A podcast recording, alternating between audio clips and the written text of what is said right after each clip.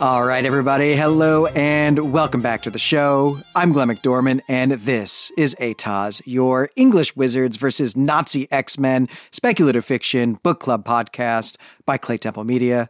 So, surprise, uh, extra episode this month that you did not know was coming. And uh, this time we're going to be talking about Bitter Seeds by Ian Tregillis, the, the first in a series called The Milkweed Triptych. This one was published in 2010. But I am not alone today. Uh, Brandon Buddha from Elder Sign and the Gene Wolfe Literary Podcast is here again. Welcome back to ATOS, Brandon.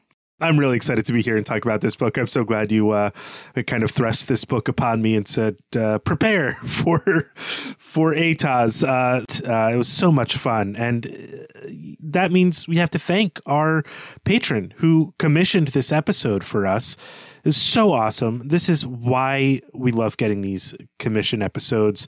And the commission episodes are episodes that people say, Hey, I love this. I want you guys to check it out and tell me your thoughts. They pay us to do it. Um, and we read the book or the story and talk about it. And it's awesome. It's so much fun because it gives us the opportunity to read so many things that I think are probably typically outside either of our normal wheelhouse. Yeah, that's been so much of what the commissions that we get across the network are. I mean, I've I've been introduced to so many writers because of getting episode commissions, and this is really important for keeping the network going. So it is something that we're extraordinarily grateful to to have every time we get one. Though in this case, we didn't charge anything for this episode because we actually gave it away as a prize uh, as part of the the social media sharing contest that we ran for the network at the end of 2020. We also gave away some free nominations, and I can say now that both of those have been used to put some Poe and put some uh, George R. R. Martin on an upcoming Elder Sign ballot. Uh, uh, though all the Elder Sign ballots these days, almost everything on them is nominated, and so there's some pretty stiff competition. Everything that's nominated is like a really great story from here on out. So uh, we'll see how they fare. Though of course we will get to them eventually, no matter what. Uh, so we do want to say huge thanks to the supporter who commissioned this episode and to everyone who participated in that contest. Everyone who helped spread the word about our shows on social media media. And we did indeed see a bit of a bump in downloads across the network as a result of that. And we're so immensely grateful for all of that work that you guys in the audience did to help spread the word about us.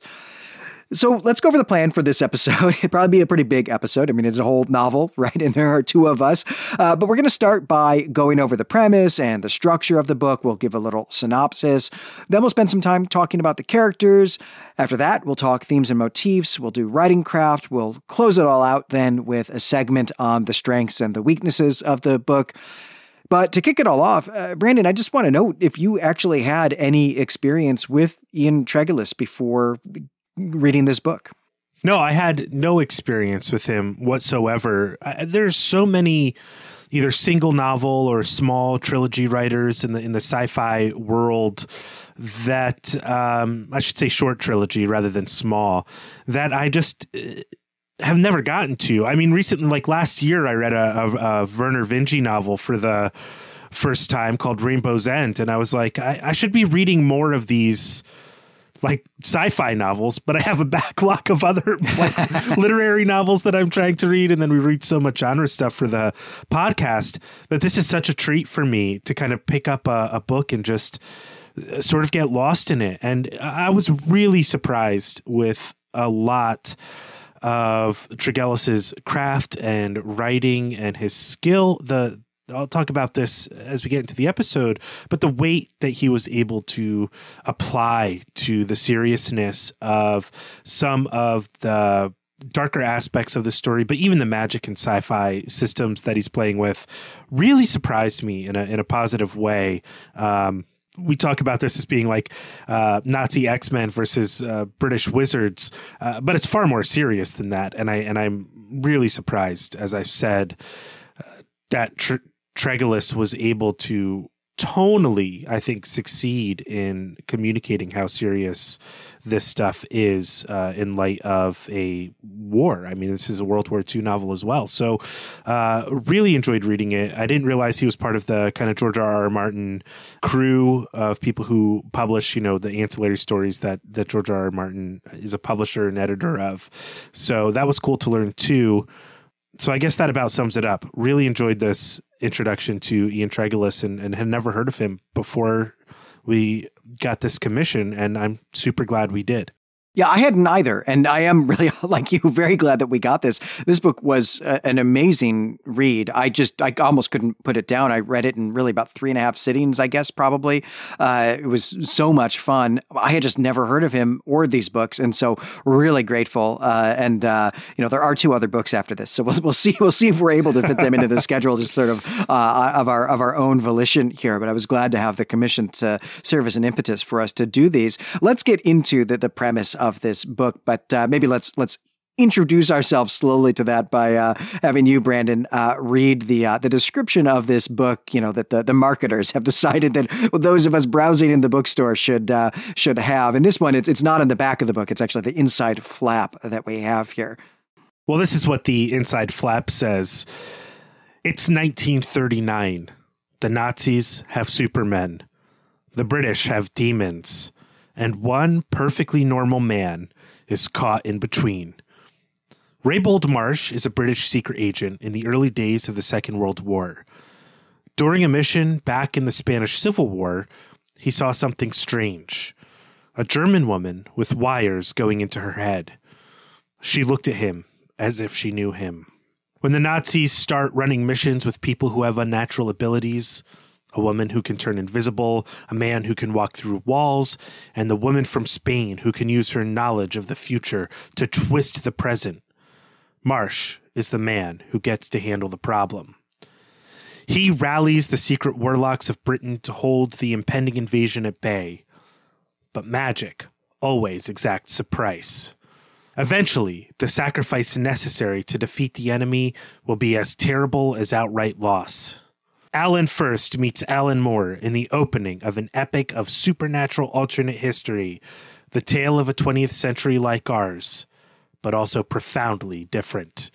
I mean, that is actually not a bad summary of, of what this book is. It is definitely an alternate history of the, the Second World War. And then the, the, the next two volumes will continue that. We might speculate about that at the end. I mean, we don't actually have to speculate. We could have read the other two books. We just didn't. But it'll be fun to talk about what this book seems like it's setting up for us. Uh, I do also like that they say Nazi Supermen rather than Nazi X Men, because, of course, X Men is uh, copyrighted and uh, uh right. Superman is not. But these are clearly X Men. I mean, there's the description of the powers on that uh, that inside uh, jacket description there is is definitely something more akin to the X Men than to uh, a bunch of Supermen. And as we will see, uh, these Nazi X Men they're not actually mutants. Their superpowers are not entirely self generated uh, in that way, but they are powers that these people get as kids. They're they're at a school to, to like learn about these powers, uh, to get them and to learn how to use them and, and so on. And this is a school run by a Nazi scientist who has figured out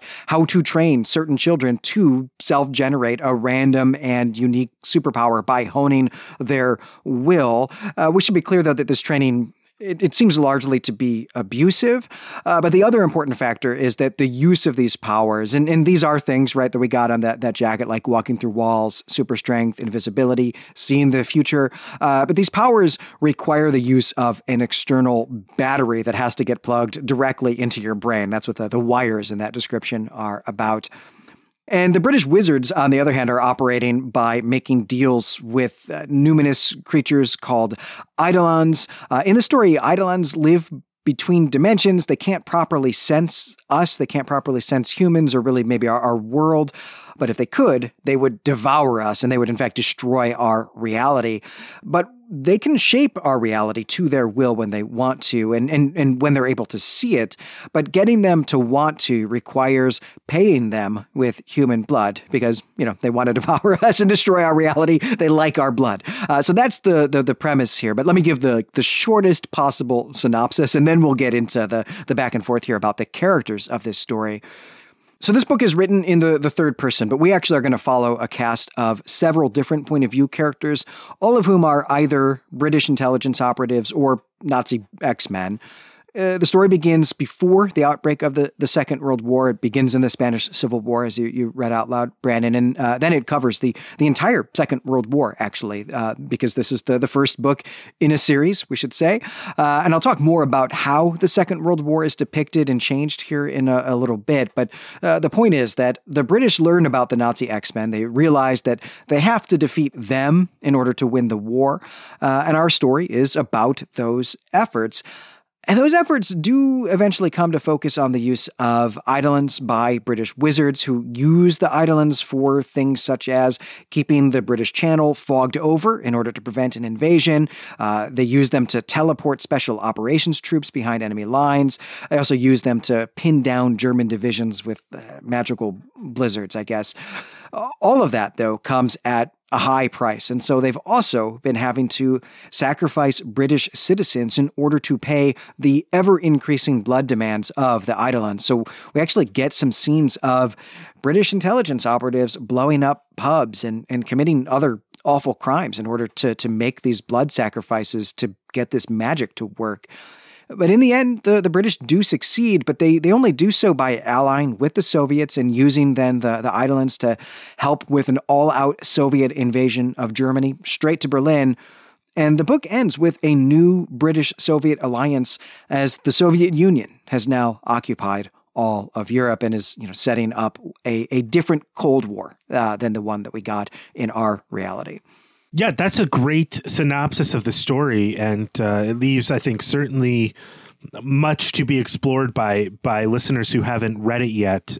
I think that's right. There are a few things I would spoil, but I'm glad you didn't now upon reflection if I were giving a synopsis of this. Uh, I, at the end of the day, though, what I really want to quibble with here in your synopsis is we keep on saying Nazi X Men, but by the end of the novel, to me, they felt more like Nazi Fantastic Four uh, just based on the powers and the kind of family dynamics that we were we were dealing with. But uh, I think that really really gives a good sense of, of what is going on in this story.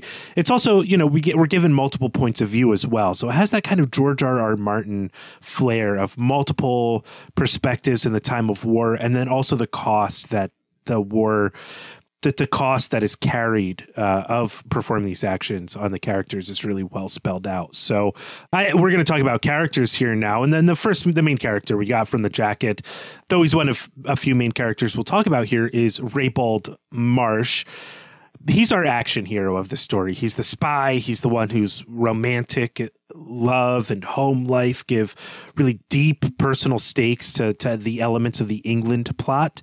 Um, he humanizes the fight in a book where so much of the damage is collateral and off page or only hinted at or whispered about.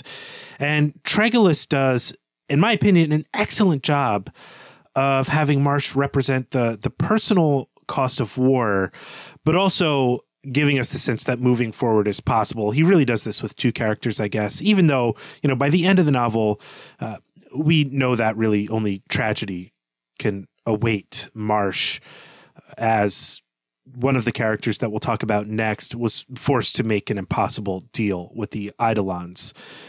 And I guess then, maybe to me, Marsh really re- represents an ugly kind of optimism that is present in what Kierkegaard, uh, Soren Kierkegaard, the, the Danish philosopher, would call the teleological suspension of the ethical. And that, that's where one is convinced that their actions regardless of what they are, are good because they serve like a higher good. So like this is a, a quote unquote, you know, like just war novel on some level.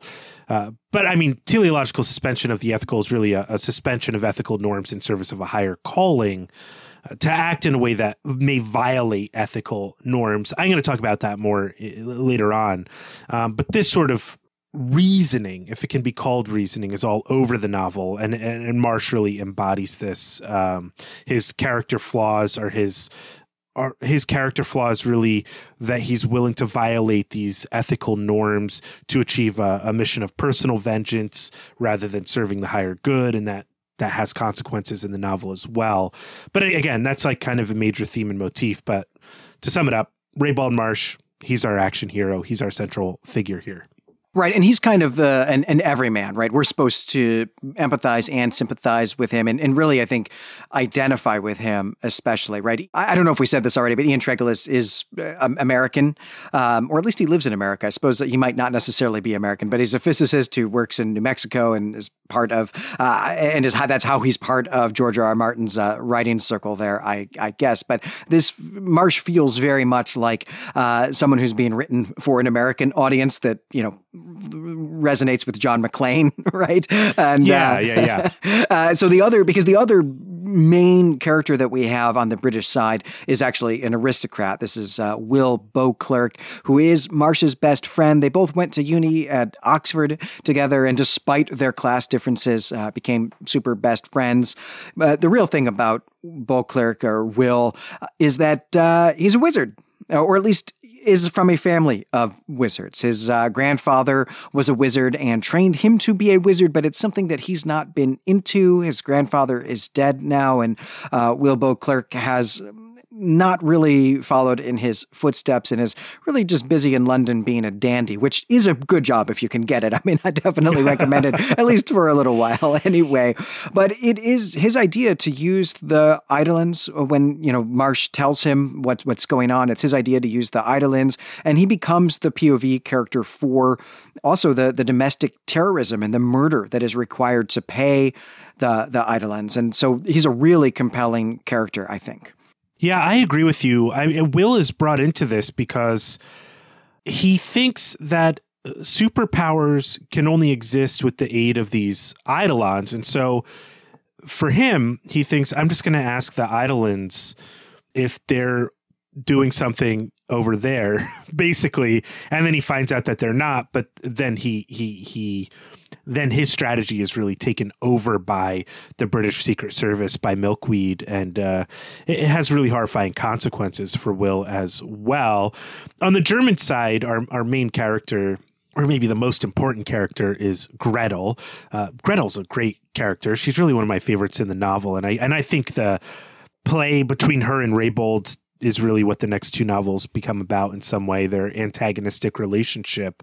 Uh, but she is the master strategist. She is in essence a spy master. She can see the future and one supposes that she can really see multiple futures with multiple outcomes. And so when she acts she acts in such a way that uh, people are influenced to create the future that she wants and that that future will be made manifest in reality. And so that that's what she does. She works really towards her own ends on behalf of her own private interests. And one of them is to protect her brother. But I also wonder if she's the only person in the superpowered group whose powers do not need a battery pack for activation. She also puts up with a lot of abuse from other characters, but she's really manipulative and evil, uh, though also very sympathetic. She has an obsession with Raybould, as I kind of pointed out.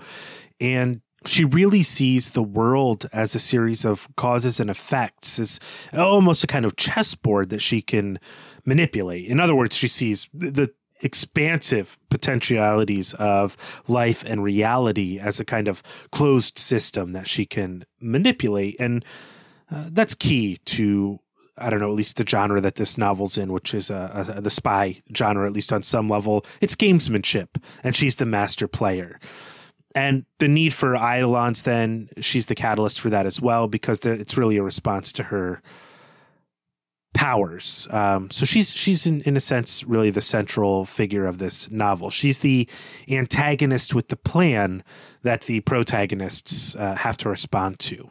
Right because she can know everything basically. And and so that is way more valuable than having one dude who can turn invisible, right? One dude who can right. turn invisible. I guess that sounds cool. Like that might help help you win a football game, but like is not going to help you win a war. At least not a war of this scale, right? An all-out total war uh, such as the the Second World War was. So it's really this this precognition, this ability to know everything and to plan around it and to see the possibilities and so on that really is the thing that they are, are getting out of uh, out of having these these Nazi X Men. Which I'm going to stick with Nazi X Men because they went to they, they grew up as kids together and went to a school. So that's I'm sticking with that. Though I see the I see the comparisons to the Fantastic Four as well. I don't know. Maybe we'll be talking about Nazi Spider Man before this episode is uh, is is over. Well, I want to talk about some of the um, the secondary characters on the the British side. There's a, a big cast of characters in this in this book.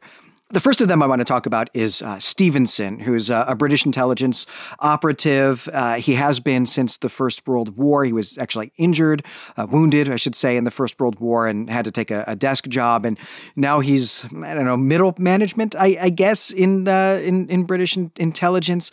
But he is also the head of the Wizards in the, the you know, Wizards versus Nazi X Men unit here. It's his, his deal because he is Marsh's boss. And he's also a surrogate father for Marsh, has been since Marsh was a, a, a boy, uh, because when Marsh was a, a boy, his father uh, was killed in the First World War. He didn't have a father figure in his life, and Stevenson stepped in uh, to that role and you know got him to Oxford and and so on. You know, made him the person he is today, and is now also his uh, his boss. Uh, we also have Liv Marsh. Liv is short for uh, Olivia here, and that is Marsh's wife. We get two or three scenes of a rom com in this book as uh, the two of them are getting together, which is happening only because Will was actually trying to pick her up at their local pub when Marsh showed up fresh back from a, a mission and wanted to talk. And that's the meet cute that we get. And we get a couple other beats in the, the rom com. And uh, I don't know, people who listen to everything we do on the network, I think, have, have, have discovered that I secretly love rom coms. I mean, this is not a secret anymore. I'm just, I'm just acknowledging love, it. it. What you love is uh, structure, story structure. that might be. and rom coms are just the most structured story in existence. I think that's fair. Yeah, I'm going to stick with that. Well, Liv and Marsh, uh, they they have a, a, baby. This is Agnes Marsh, and this is what you were talking about earlier, Brandon, about the the, the humanizing and the stakes. Because Agnes Marsh's little baby, she she dies she dies in a German air raid. It's an air raid that's coordinated by Gretel, who uses her precognitive power to learn that Agnes Marsh is going to be the key to British victory, and that killing this baby, not even a year old, killing this this baby is the key to German victory. And so she guides uh, Luftwaffe bombers to the, the village in the country where she's staying to be free from the, the Blitz. Uh, had to flee London for that. I'll say this was a tough element of the, the story for me, though it is telegraphed well ahead of time. I, I, I had time to prepare for it, but it was a tough element for me. Uh, but I am also going to want to talk more about this in our strengths and weaknesses segment at the end. And maybe I'll do a bit of telegraphing here because, Brandon, you presented this, you know, you hinted at this as something that created stakes and, and humanized Marsh a little bit for you. But I actually am going to critique this as a weakness uh, at the, uh, the end of the episode today. I think we're probably on the same page about that. The, this is a novel essentially about the cost of war on children. Uh, you know, that's how it begins. That's also the implication of the ending of the novel as well. And I, am going to talk here a little bit about that as I talk about the German secondary characters. That this is where Tregillis has really written himself into a knot that he doesn't know how to untangle.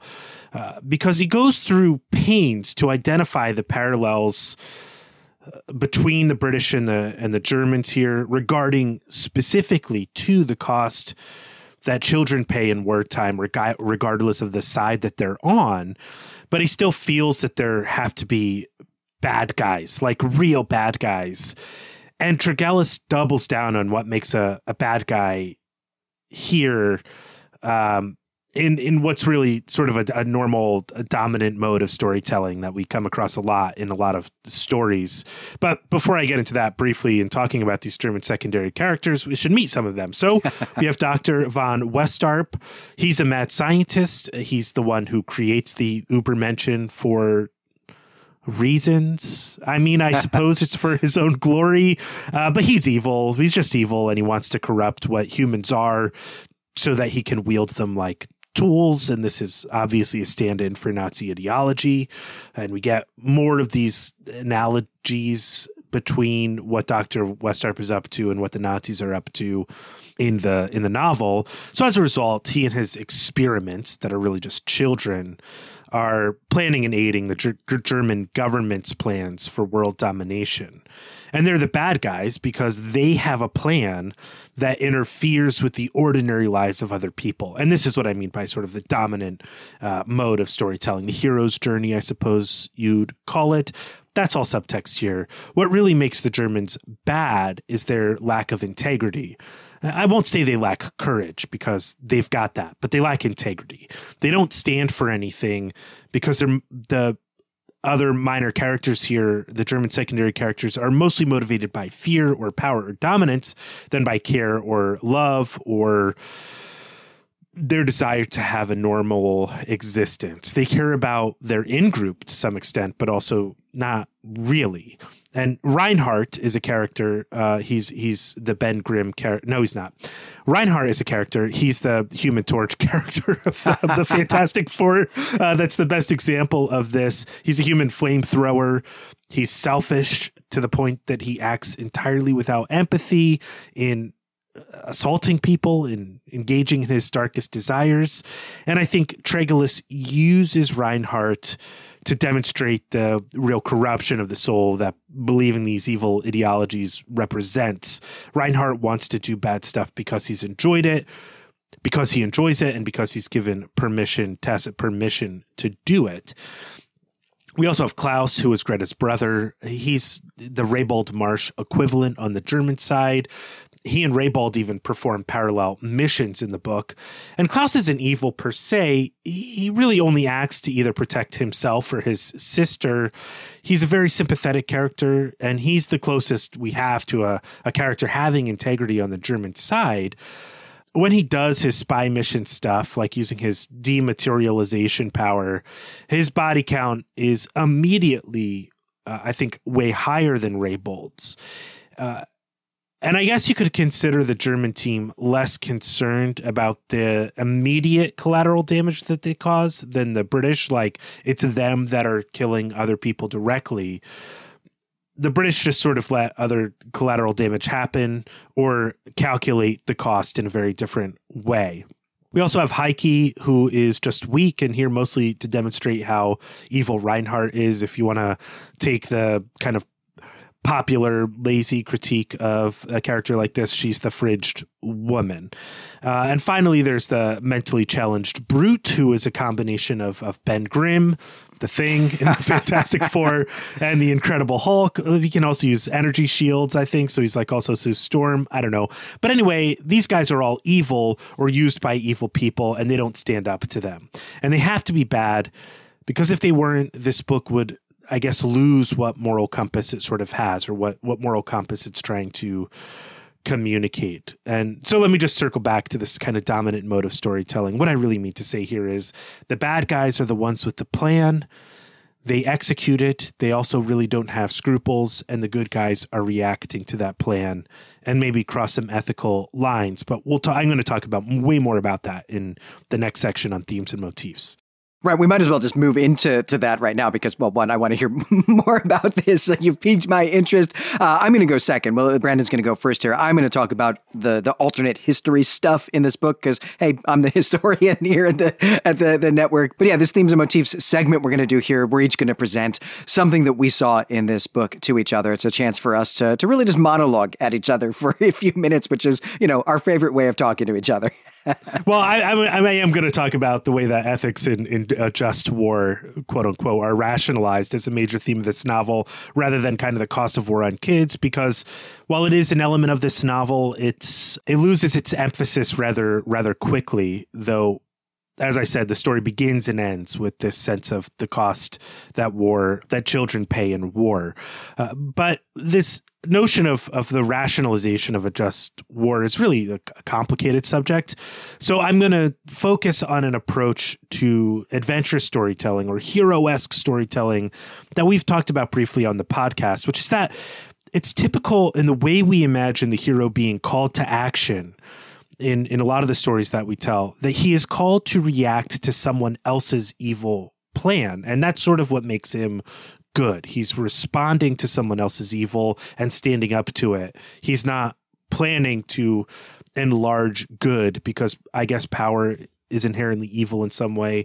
That's all very complicated and not going to be teased out. Sorry, folks. But uh, the, the, the mode of the hero then is to react to the plot rather than to plan it the good guys' lives are interrupted by the evil machinations of the bad guys. And yes, the good guys have some dark stuff on their side, like there's power to be tempted with, but that's not like what their culture's about. So here, there are a few warlocks, but it's really polite to keep that sort of business hidden.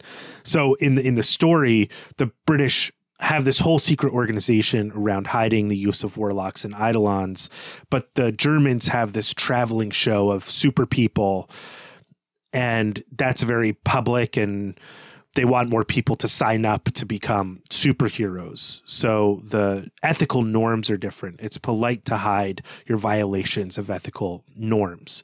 But both sides of this war really commit atrocities.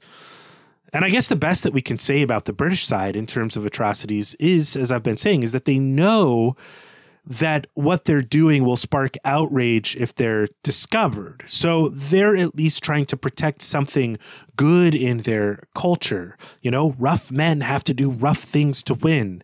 And the men carry the burden of their choices. They're tortured by that cost, as Will's character is sort of meant to demonstrate throughout this novel. In other words, they're good enough people to feel bad about what they're doing, but they're not so good that they won't do it. They're in service of something larger in the, the, the dominant mode of culture. They were forced into taking these actions by the aggressor. So, anyway, how does this tie into the just war theory? Well, er- earlier I mentioned uh, Soren Kierkegaard's notion of the teleological suspension of the ethical and explained a little bit about what that is uh, this idea comes up for Kierkegaard in um, his pseudonymous work Fear and Trembling, which is uh, exploration both psychological and philosophical of God's command to Abraham to sacrifice Isaac, his only son, after God told Abraham that he'd be the father of many nations. So this is kind of a wonky request there on God's part. but in any event, in order to suspend the ethical norms of like, hey, I'm not I don't want to kill my kid just because God said it, in order to achieve the commands given by a higher calling, like actually everything that God says is the right thing to do. In order to suspend the ethical, in that sense, there have to be ethical norms that are considered good. There has to be something to violate in order for the, the good norms to be protected. And in my mind, this is a big part of how the British in this story, how Tregillis communicates to us that the good guys are good guys and they can justify their behavior and still maintain the good guys. They are acting out of a sense of duty to their beliefs rather than out of some sort of dark or evil or twisted motivation. And we do see Marsh punished in this novel, both cosmically and immediately, by acting out of vengeance rather than duty during the major action set piece of the book, uh, The Assault on the Farm. The British don't suspend the ethical norms easily, but they are still trying to return to the status quo of, of their good life, of their good cultural norms. And the, and the maintenance of these cultural norms is often the goal of heroes in our modern adventure stories. So Tregillis has put the British in service of an assumed higher good in order to justify their collateral damage, what I'm going to call their evil behaviors, because it's certainly evil to consort with demons and make them do stuff and sacrifice your citizens in a war their use of their evil tools and the creation of new warlocks at the end, which is certainly distasteful. So, in other words, the heroes of our story are consciously self sacrificial in pursuit of their goals, and that's a higher good. They will bear the cost of their actions by living with what they've done. But the Germans, on the other hand, want to remake the world. They want to create new ethical norms. And that disruption of the status quo makes their actions unjust because they are trying to aggressively change what people consider norms or a sense of the good in order to achieve their evil plan. And to wrap it up here, then, a major theme of the novel is how we justify evil actions in service of some higher good. But that higher good tends to exist in a room where the floor keeps on dropping out. And what really interested me in, throughout most of this novel was how Tregillis was able to keep us rooting for the individuals on both sides of the war. We want them to stay alive while keeping us certain that we want the British to win the war because they're the good guys, the allies, the allies. And to me, this is really just a crazy balancing act that I, I think he 80% pulls off. Um, and, and obviously, this is a major topic that we could talk more about. But that, that's all I'll say for now about uh, what I kind of encountered as a major theme or motif in this novel. Yeah, there's quite a bit with the the ends justifying the means in in this book, and and maybe also what we might call short sighted thinking. I think one thing that we can say about where this is going next is that ultimately, I mean, it seems clear to me, Brandon. Maybe you'll disagree that uh, book three in this series, which neither of us has has read, is going to have to be humans versus the Eidolons, right? That the the British wizards here in paying these awful prices and in bringing these demons in to fight the Nazi X Men or Nazi Fantastic Four or Nazi Superman, you know, whatever it is. uh, but, but bringing these demons in to, to do that is going to come with a very terrible price in the, the long run. And we're going to have to fight this supernatural battle. That That's my guess at what's happening. But even this book ends with a middle stage of that, where part of the deal that is being made here, it's not just that the Brits are making this deal with demons, they're also making this deal with the Soviet Union, where they have defeated Nazi Germany, who they, they, wanted to conquer Europe and remake the world, but have facilitated the Soviet Union doing that exact same thing. So, what actually is the deal that they've made here? And and both Marsh and Will feel uh, betrayed at the end by this and and they see the writing on the walls each in their respective spheres here i think that stevenson in particular right is making short-sighted decisions here uh, selling your soul to to various devils for short-sighted ends. And and that's really quite fascinating. It is fascinating. And i think what the soviet union got at the end of this novel are the uh, superheroes, the remaining superheroes, and they can use them to reconstruct uh, what was the Dr. Van Westarp's plan and, and, maybe even do a better job. And Stevenson's response to that is to make sure he can have warlocks in his corner by making a new generation of warlocks. And, and that's again the return of this uh, the, the, loss of childhood, loss of innocence that is thrust upon children during wartime. Yeah, I'm not quite sure. The third book, you have to get rid of these kind of universe breaking characters at some point. Like Greta's gonna, Gretel is gonna have to be dealt with. Uh, the Eidolons are gonna be have to be dealt with. And again, what, what's really difficult to do is what I think Tregillis pulls off. It's somehow making us feel like the British are the good guys still in this story, that they have a good they want to return to. And um, as this kind of supernatural war ramps up, that's going to be, I think, more and more of what he's going to have to look at is what is the good we want to preserve? And how much do we sacrifice to maintain it when all we're re- doing is reacting to the evils around us? Like, this is a problem I've been having for maybe the past year is why don't we have stories of good people planning long-term goods and disrupting the norm in order to bring about good instead of just reacting to bad? Our whole political discourse is just both sides responding and reacting to what side they think is bad. And it's it's it's this. This is the problem. The heroes react the villain's plan. And this is kind of seeped into our culture, I think, in a way that we're going to have to start telling new stories to get out of. Well, that that is the chivalric romance model that so much of our storytelling is on, right? Detective fiction is based on on this, uh, and also superhero stories are based on this because, it, yeah, it all goes back to the same to the same thing where you've got a morally righteous hero who's Mm-hmm. heroic job is to protect people from the forces of evil. But mm-hmm. really, what we can translate that to is that the job is to maintain the status quo, right? And that's where, in, in comics, and particularly these superhero stories, it's interesting. It's an interesting question of whether or not the superhero is actually is actually technically the protagonist, because it's the villain who's actually trying to do a thing and it's the hero who's trying to prevent the thing from happening because what we want is the maintenance of the status quo. And I, I, think that you're right, Brandon, to, to point to the fact that most of our stories are on that mold now.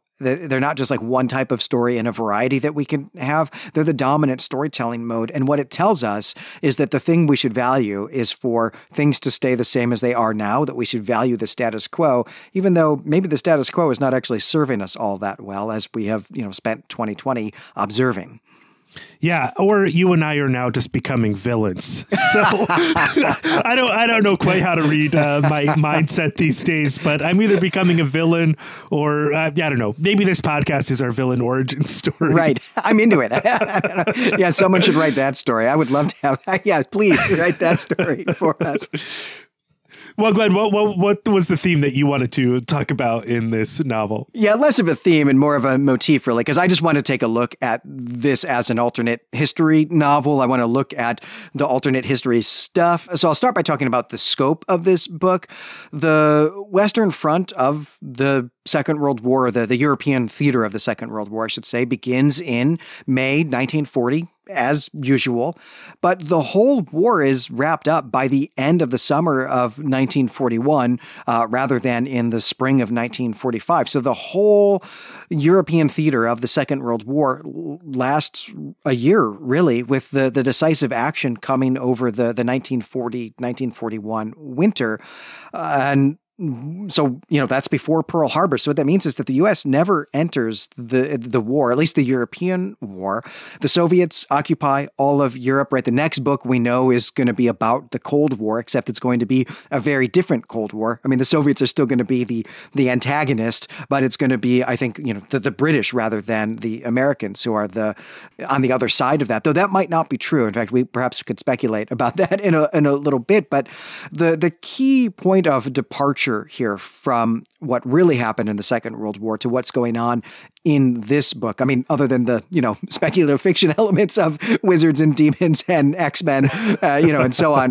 The, the key point of departure here is actually the the Battle of Dunkirk in the real Battle of Dunkirk, the, the Germans conquer France. The, the British army tries to evacuate back to Britain via the French port of Dunkirk, and the Germans try to stop them. Uh, this lasted from the 26th of May to the 4th of June in 1940. So it was just over a week of fighting, about 1 million combatants involved, and it was a massive, massive battle that involved uh, land elements, certainly, but also air and, and sea combat as well. The British lost a lot of planes, they lost a lot of ships, and, and with time precious, uh, even small civilian craft were pressed into service. These are things like uh, Thames riverboats, private pleasure yachts that were you know, sent from the from London uh, and, and, and harbors all around Britain across the channel to France to get soldiers to you know 10 at a time 8 at a time uh, to help out to supplement the the naval vessels the, the the troop transports and the warships that were also doing this and 340,000 British and other Allied soldiers were evacuated over the week uh, of, of doing this, but there were also 60,000 British casualties and 20,000 French casualties. And the British also left all of their equipment behind tanks, uh, other vehicles, artillery, small arms, right? People just, they had to leave their rifles. Almost everything got left behind.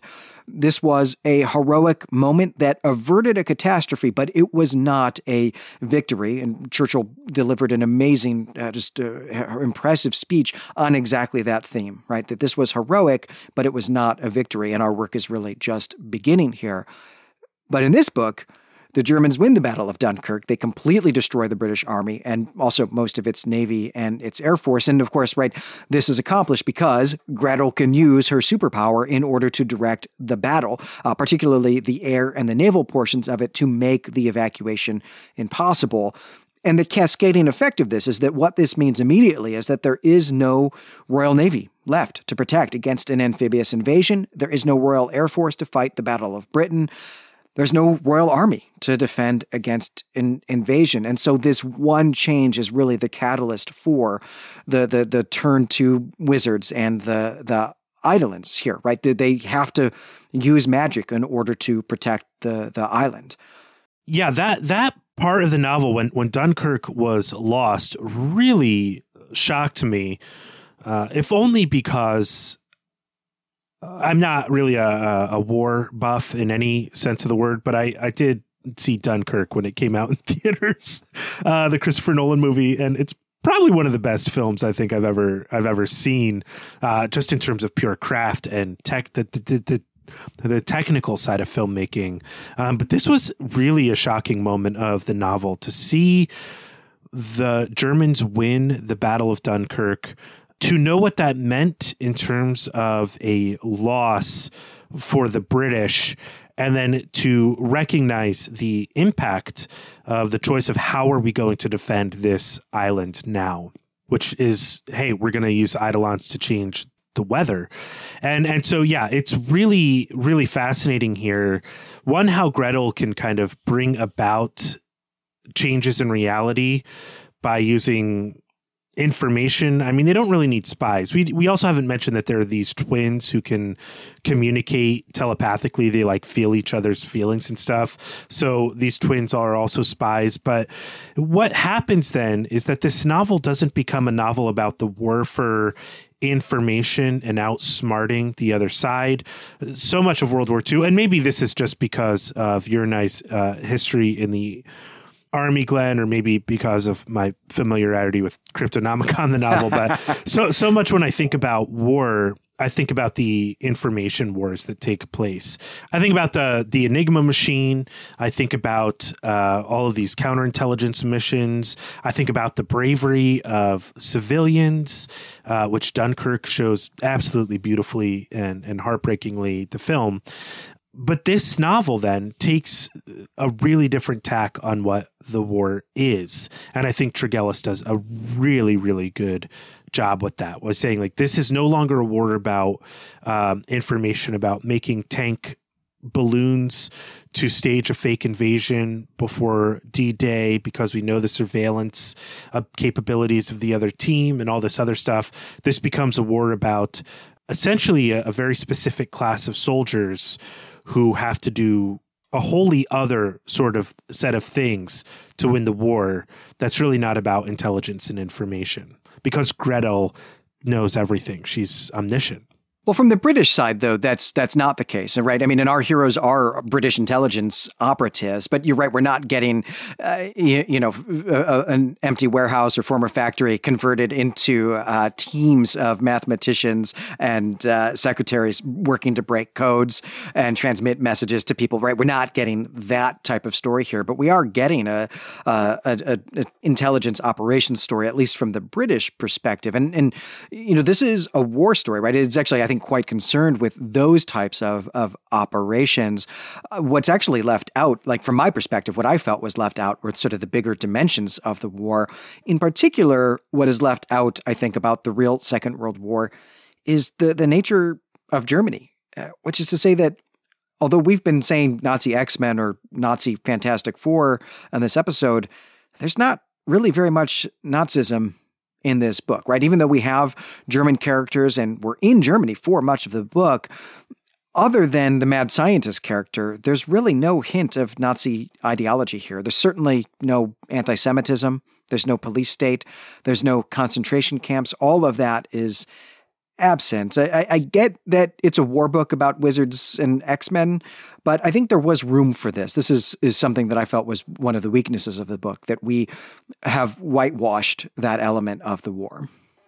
It really bothered me as I was reading it to see the way that Tregillis tries to bring these aspects of the the horrors of the Nazi regime into the book is through this kind of grotesque caricature of the mad scientist who's building mass graves and cremation ovens for failed experiments which are going to be German citizens, but these are people that are going to volunteer and fail and be removed, not a systemic erasure of a people group as a result of of a, of a propaganda machine and of just horrifying unrestrained uh, unrestricted moral evil.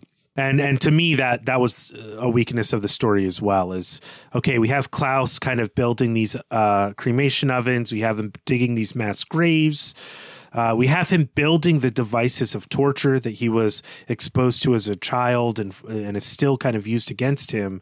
We have von Westarp who dies sort of unceremoniously, but his project continues but we're not talking about the real evils of the regime. We're representing them in the small scale, but it's not enough. It's just it just wasn't enough. Uh, and and to me that was a problem as well. So I'm glad you pointed that out we, we should talk a little bit about the way that the war is actually presented to us, right? I didn't talk about how we learn about Dunkirk in this in this book, but it's really through uh, an interlude, right? We get a, an act break, we get a pause in following the, the cat and mouse game of our uh, spies, our, our German spies and our British spies, and we get essentially a kind of news report about the Battle of Dunkirk, the way it plays out in this alternate history, and that's the way that the developments in the war are are narrated to us uh, in this book, which I think is actually a great device. It allows Tregillis to be telling this story about one really hyper focused component of the war, but to still remind us that there's this bigger stage. And I guess I would have liked him to have done something like that in regards to painted a bigger picture about what Germany is up to, about what Germany is is like, about Nazi ideology, to at least acknowledge that that's a big part of what's what's going on here. But I also think that actually would have served to remind us how awful it is, how evil it is that Will Beauclerk, uh, and, uh, on Stevenson's orders, is killing mass numbers of British civilians in order to curry favors with demons right? That to actually hold up Nazis being real Nazis in this book would have let us see precisely uh, the extent to which the British are becoming like the enemy themselves. They're becoming the thing they're trying to not just defeat, but trying to prevent themselves from becoming by being occupied by these people. Right. I, I mean, it's a real shortcoming. I, I, I don't, I, I do think that you know, Will's deterioration as a human being is well explored, but then Tregillis kind of pulls away from that and uh, gives us some hope about Will. But you know, I don't think Will really gets to be redeemed. I, I really don't. Uh, and and that that bothered me a little bit about this as well. This is all super nitpicky stuff, by the way. I mean, it really is. This is a this is a really exciting novel in many ways, and it's a it's a pretty good uh, spy and war novel. It's just these elements, um, to me, when we talk about strengths and weaknesses, I'm going to say something to the effect of uh, Tregillis just doesn't convince me that the use of eidolons is justified in response to what the Germans are are doing, and it's because of what you said, Glenn. He is not really writing about the horrors of the Nazi regime. That such a response would be justified. Rather, it's focused on defeating Gretel. And that to me is just a, a little bit of a misstep if we're really going to focus and nitpick the alternate history of this novel. I'll tug on two threads there. One is to say, yeah, I loved this book. It was an amazing read. I, I, I, actually think I could have probably breezed through this book and not really dwelled on that very much. But hey, we're doing a podcast on this, right? Which means we've, we've read it multiple times, lived with it, jotted down notes, come up with topic discussions. And, and so then it really stands out to me when we're trying to, to break it down. But, but as far as Will's arc goes, my sense is that we're going to continue to follow these characters, or at least some of them, into the next book. And I think that ultimately, uh, Will might end up becoming the real protagonist of the series and that he is going to have to redeem himself and uh, save the world in some way or you know sacrifice himself might you know that that's a pretty classic redemption arc. Uh, that would be my guess knowing absolutely nothing in fact shielding myself from knowing absolutely anything about what happens in the ne- in the next two books uh, so that we could jump in here today and talk just about this one. But that would be my guess for Will because I think you're you're right to say that it's unsatisfying that he doesn't get that. So he's going to have to get that right Yeah, I mean he he gets a little glimmer of hope. He gets restored to his family and and, and things like that. Um, but to me, it's uh, it's unearned, and it's just uh, an example of Tregillis relying on the hero's defense of the status quo, which is inherently good, to like restore the people who have done the evil to a, achieve that maintenance, um, and not an, an earned redemption arc. So it's it's something. I mean, Will to me is the character I'd I'd want to follow in the next two books. Uh, Will and Gretel, uh, because I think she's a great character as well. I, I, agree. I think Marsh maybe has served his purpose here in this book, and I, I, don't need him in the next one. But Will and Gretel, I definitely want to to see uh, continue on. Well, let, us keep talking about themes and motifs a little bit here. We're going to talk uh, about the title. There, there's actually also a number of epigrams in this book. We'll just use these as sort of ways to try to figure out what you know Tregillis wants readers to take from this book. You know, so the so the title of this book is Bitter Seeds. I, I don't know of the phrase phrase bitter seeds in any literary work, but the phrase bitter weeds appears in Winston Churchill's speech in the aftermath of the, the Dunkirk evacuation, which I only just accidentally decided to read again this week in preparation for this novel. And, you know, thinking about Dunkirk, I, I, I, just, I just had an aha moment. So let, let, me let me just read the, the passage of the, the speech here. And, you know, I'm not even going to try to sound like Winston Churchill because it would just embarrass everyone involved in the whole process, perhaps especially uh, Jonathan. Jonathan Lithgow, I guess. and, uh, here's what here's what Churchill said. We are told that Herr Hitler has a plan for invading the British Isles. This has often been thought of before. When Napoleon lay at Boulogne for a year with his flat bottomed boats and his grand army, he was told by someone, There are bitter weeds in England. There are certainly a great many more of them since the British Expeditionary Force returned. Now, Churchill made up that story about someone telling Napoleon there are bitter weeds, or he heard it from someone else who made it up. It's just not something that actually happened. But the idea of the bitter weeds here is that the British people are hard to conquer, and any invasion is going to be costly. Even if it succeeds, the occupation then will also be costly. So it is not worth it. And I do think that Tregillis is playing with this idea here because there are no bitter weeds because the British lost the Battle of Dunkirk. The British Expeditionary Force did not return in this alternate history. And instead, they have turned to the Eidolons to protect the, the island. They've turned to dark magic, to, to demons. The cost is high for doing this, right? The cost is high. It is growing. This book ends with some foreshadowing about how the Soviets are now going to be a menace of some sort, but so also are the Eidolons. And so this turn to the Eidolons for help was a planting of bitter seeds. That, that's my sense of the title. Yeah, I, I, think it works on a number of levels beyond that as well. My sense of the title was about uh, really about the what's being done to the children. So like Raybould Marsh is basically I would I would characterize his childhood as one of abuse, though maybe more it's more manipulative. That Stevenson was saw a kid who was brave and a brawler and sort of manipulated his whole life so that Marsh would become uh, a spy, uh, a loyal spy, loyal to Stevenson, pressed into his service. The same thing happens to Will, um, and then all of the the German uh, X Men kids. This is the same sort of thing that's going on with them. So I saw it more as uh, the bitter seed of, of, of of abuse that's like planted in these children, and then how it's played out once they're given, once all the reins are taken off and they're allowed to play freely on the, on the world stage.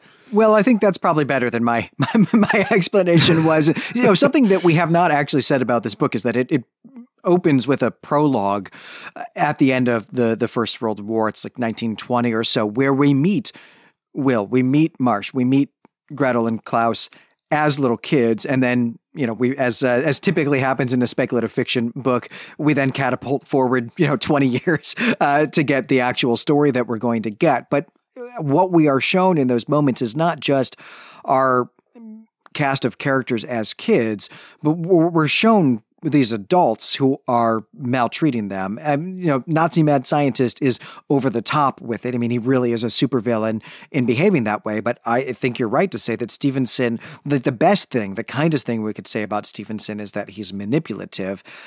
But he seems a little bit abusive, maybe not in the prologue, but as an adult dealing with with with Marsh as an adult, uh, I don't like him at all. I think he's actually kind of a, a pretty awful person. We see Will's grandfather doing this as well. There's a reason Will has run away as far as he can from being a wizard, uh, you know. But no matter how much he tries to, you know, run away, they keep bringing him back in. Is you know his arc here, where he has to actually do what his grandfather always wanted and become a wizard. But this is set up for us in the prologue of Will's brother actually trying to protect Will from their grandfather, who he knows is taking him outside of the house to do something weird. Yeah, I mean, they're all abused children. Uh, and then, you know, that's a bitter seed. And then they grow up, and there's no really culture even there to stand in for parents that reinforce the goodness, though they, they, they do get a sense of that, but they're also growing up in this interwar period. It's a very sort of complicated uh, notion, I suppose. But yeah, I think the title works on on all of these levels. Everything that is done from the beginning of the novel to the end of it is a bitter seed planted that will yield rotten fruit. I shouldn't say rotten fruit, poisonous fruit. Yeah, bitter bitter seeds yield bitter fruit, and that's definitely what we what we have here. That you know, and and not just the war, but of course the fact that we're, we're going to have to fight some demons at, at some point, right? Is the the end result end result of, of all of this. Well, let's talk about these uh, these epigrams. We've got three of them here. It's it's it's over overburdened with epigrams, perhaps. Uh, Brandon, you're going to do the first one. Yeah, the first one is from uh, the book of Habakkuk, you know you don't see too many authors quoting the minor prophets in the in the Christian Old Testament. Uh, Habakkuk is one of them. Habakkuk is a really strange book. It's very short. If we had more time, I would read the first two chapters of it, which are absolutely incredible. Um, and the verse that Tregillis uses as an epi- epigram is from God's response to Habakkuk. I'll read Habakkuk's complaint here, and then I'll read the verse, verse five, that uh, Ian Tregillis uses. So here's Habakkuk's complaint. It is, "O Lord, how long shall I cry for help, and you will not hear, or cry to you violence, and you will not save?" Why do you make me see iniquity, and why do you idly look at wrong? Destruction and violence are before me, strife and contention arise. So the law is paralyzed, and justice never goes forth. For the wicked surround the righteous, so justice goes forth perverted. This is, uh, you know, kind of a classic. It's it's really more of a, a lament. It's uh, what what in the like English literature we'd call like a Jeremiad, which is comes from Jeremiah, the, the book of Jeremiah, which is a lament, and then you get the book of Lamentations also, um, and then God's opening response here is, "Look among the nations and see, wonder." And be astounded, for I am doing a work in your days that you would not believe if told what God is doing here is is pretty surprising. Uh, it turns out, spoiler alert, that God is going to let the Chaldeans invade Israel and take over, and, and and and so Habakkuk then is like, hey. Everything is really bad here. Like you've abandoned us, not just we've abandoned you, and everything's bad.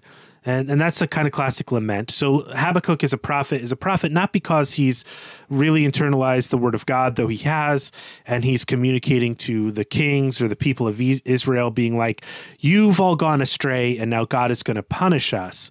Habakkuk is really just angry at, at God. He's telling God that, like, hey, man, like, you've abandoned us too. And God is saying, um, and, and, there's no justice. And God is saying, well, like, well, here's how I think about justice yes, things are really bad, but they're going to get worse because the Chaldeans, who you won't like, they're way worse than any of the stuff you've got going on with your leadership and people mistreating each other and justice being perverted. They're way worse than that. I'm going to let them rule over you so that uh, uh, the people, my people will come back to me. The Israelites will return to me and, and cry out to me in the proper way again. It sounds crazy. Um, but I also want to say here that, that Habakkuk is an awesome prophetic book. It is about the disintegration of society. It reads really relevant to our life today. It's about the corruption of people in power. It's about corrupt economic systems. It's it's really good. Um, but to to kind of put God's words here as the first epigram in a story about England being under constant threat of invasion and destruction from an evil empire, and look, I, am not going to get into like lost tribes of Israel conspiracy theories here, but I don't know. Maybe maybe that's playing a role in what Tregillis is up to here. Uh, all of this seems to indicate that Tregillis is pointing out maybe the one way that God moves in history is to let bad things happen so that he can restore his people his to himself that, that his people will want god's way of life back in their lives again I, it's not great. Maybe that I, I, can't really figure out exactly what Tregillis is doing with this, other than maybe it sounds cool. But maybe something he's saying is like God let the British come under the threat from Germany, and maybe play with demons in this way in order to restore them to the right path. As I said, this is a really hideous reading of history, especially World War II. So maybe a better explanation of the implication of this epigram is simply to say that corruption breeds corruption and that sometimes the best explanation you'll get of why things are so terrible at times in the world is because people haven't stopped being corrupt that it just goes all the way from the from the root to the top of the tree since habakkuk is a book about these sorts of kind of corruptions that's how i'm going to choose to read it rather than uh, kind of the all things work out for the good naive reading of God's movement in history. Of, of all three epigrams, this is the one that actually is the deepest cut, and it's it's therefore maybe strange that it comes first. But I think that the the bit that he's chosen here, just you know, one one five, is really just because it's about hey something really crazy is going to happen and you, you would never believe it if i told it to you because this is a story about crazy speculative stuff happening in what is otherwise a, a realist novel. But putting it in context like that i think shows us definitely something that that Tregillis is playing with here, which might actually even hint at, hey, this is not going to be a book about restoring the status quo. This might end up being a story about a, a real serious transformation, right? What is the world going to look like after, uh, presumably in book three, we all have to get together and fight demons that we've foolishly unleashed and then we do we have an opportunity to remake the world at that point and, and to make it a better place is that is that where this is going because i, I don't believe that Tregillis was just flipping through a book of quotations and saw this and thought it would be cool as an epigram. I, I know because that that doesn't exist for the book of Habakkuk, right? He was reading this, right? He was reading right. the Bible. Yeah. Yeah, and Habakkuk is great. Like I I recommend everybody go read it. It's so good. It's so fascinating. It's confounding on many levels. Um, and it's about now. I mean, this this level of corruption existing in society has always been there and it always will be. And the way people lament to God and then getting these unexpected answers from God is actually a major part of uh, the, the the Christian tradition uh, which is like you think you're unsettled now? Wait wait and see how unsettled you can become and how uncomfortable things can get can get because listen corruption's not going away because you can't stop people from being myopic and self-centered and self-focused. And the more power they have the worse things are going to get. Um, and sometimes the only way to change that is to restart in some way, or in the case of Habakkuk, is let the Babylonians invade. Habakkuk, I should say, is is usually credited with being written about 612, 600 BC. Um, so also like around the time the book of Daniel and stuff like that. So, uh, you know, people who really turn to uh, the Bible for an I don't know, a, sense of comfort, uh, should frequently be surprised by not only the laments, uh, but the sharpness of the critiques of a broken society. And then God's response is if you're not going to be noble, you're setting yourself up for more destruction. Um, and noble, I guess, really means if you're not going to do what I say is right, if you're not going to live with just laws in a just society, things will not get better and you'll weaken your own infrastructure to the point where it will be easy for someone else to come in and rule. Well, I have the much more mundane, or the most mundane of these uh, these three epigrams here. This comes from William Halsey, and the, the line is simply this There are no great men, only great challenges that ordinary men are forced by circumstances to meet.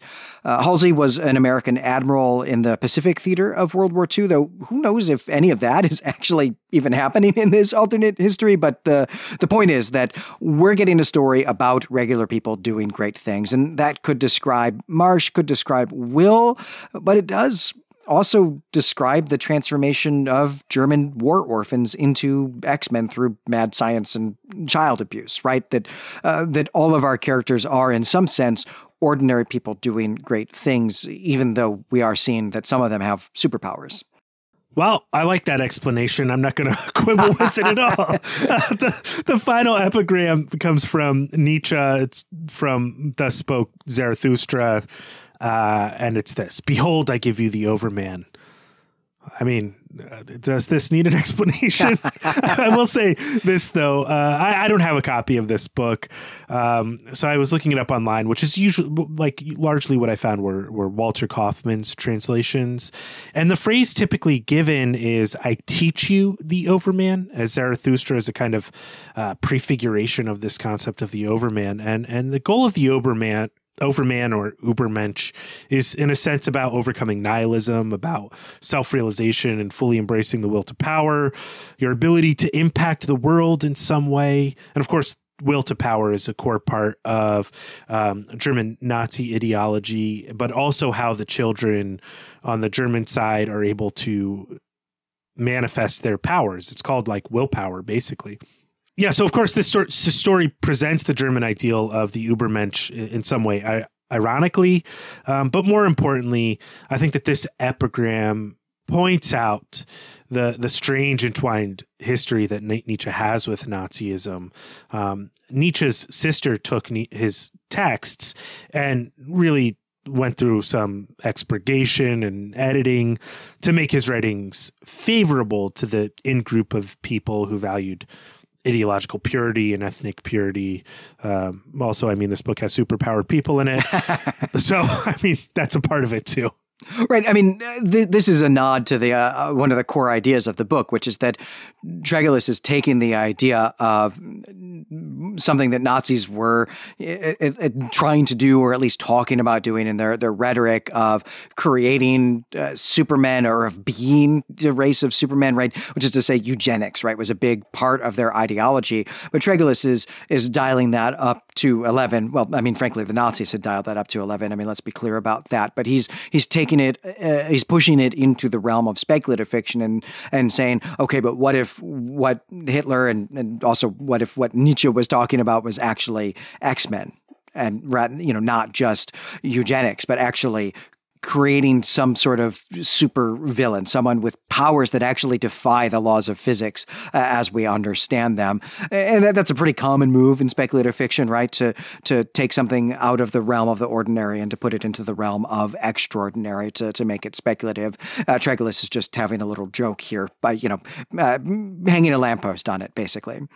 Yeah, and, and I should say in the text also that Zarathustra is represented as like having lightning powers or like all, all, sorts of other stuff. Like the metaphors used to describe what he's doing and what he can do is like it's superpowers. So that's that's there kind of in the pay, in in the text of Thus Spoke Zarathustra as well.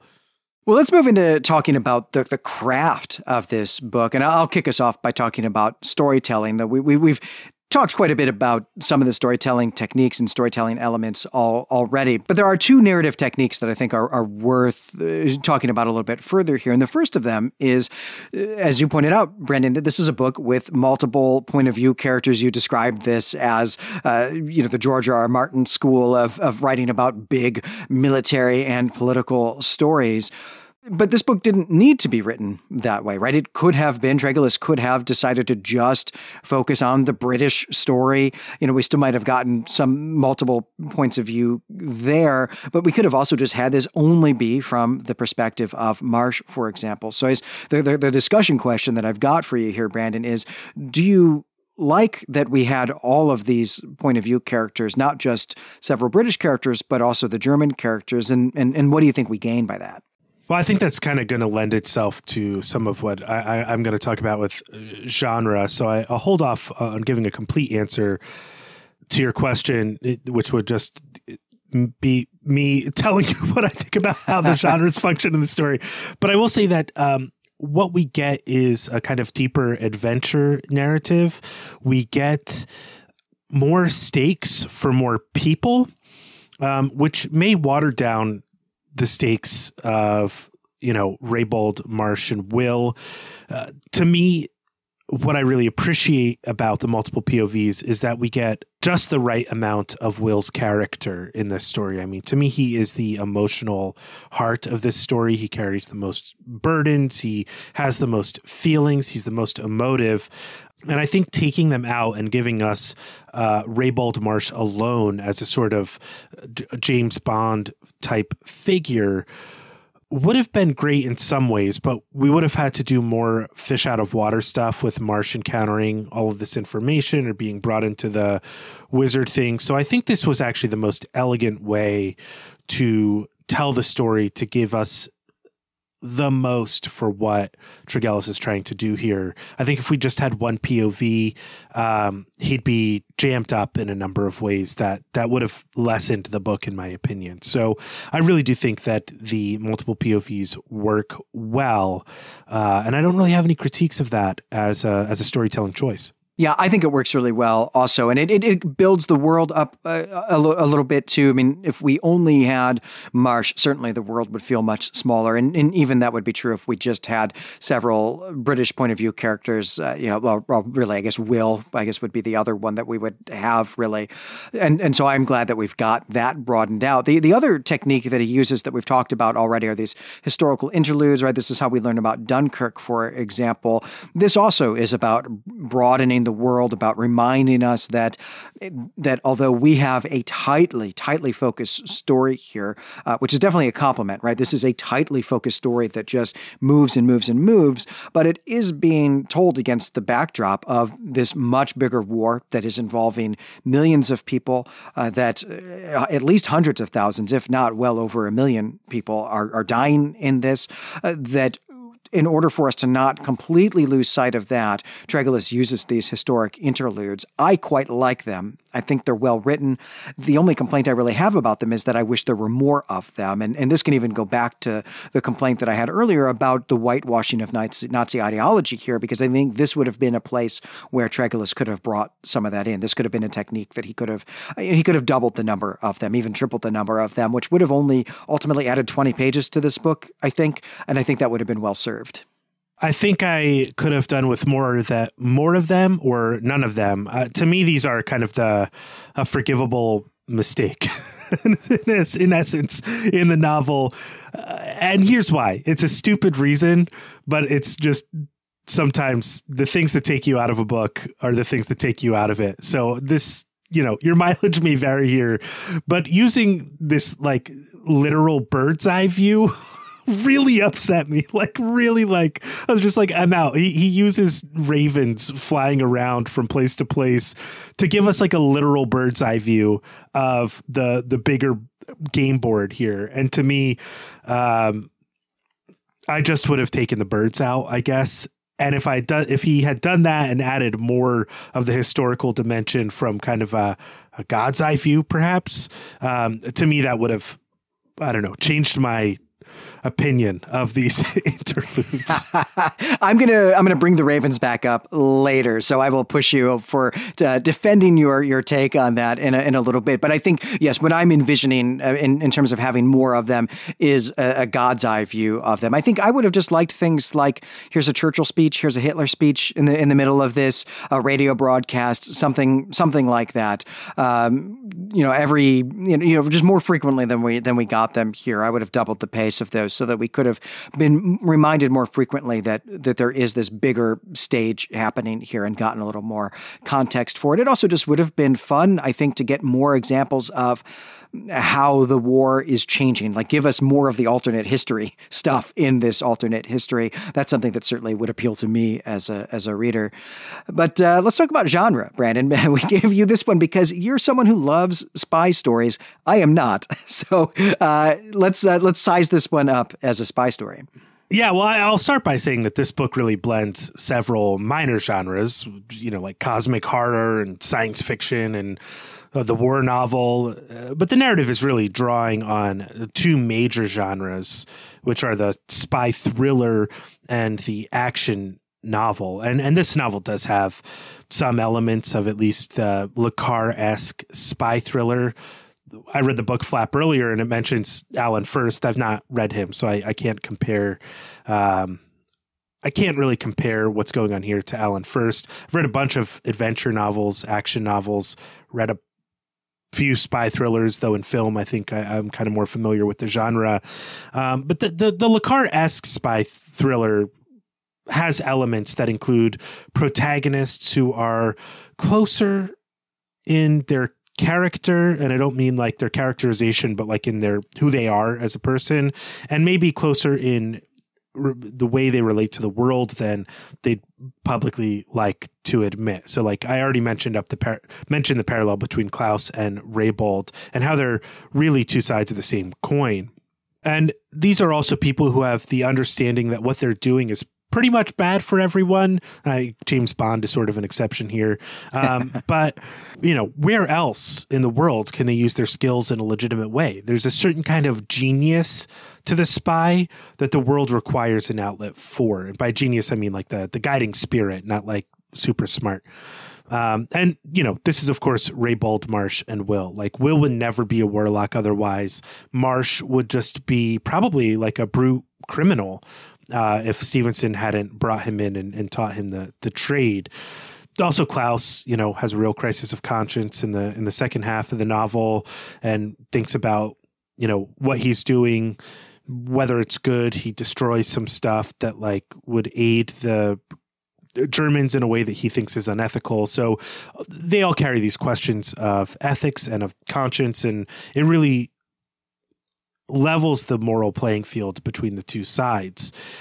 Plus, you know, a lot of the big plot moments in this novel are structured around infiltration, espionage, sabotage, and heists.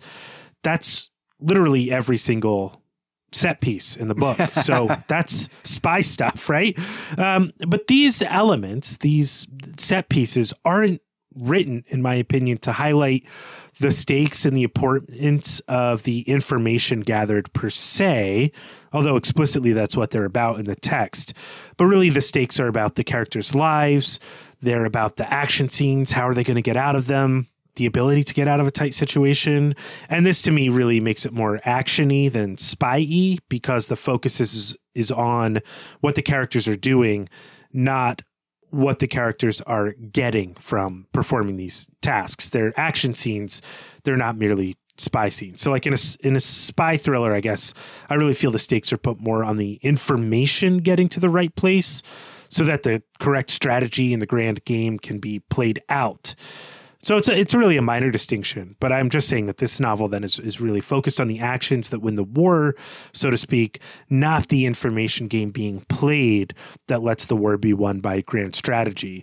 Uh, and this is really hard to do. It's hard to do this well, and Tregillis excels in this. He excels in the blending of these elements. It's seamless. It's really quite a feat.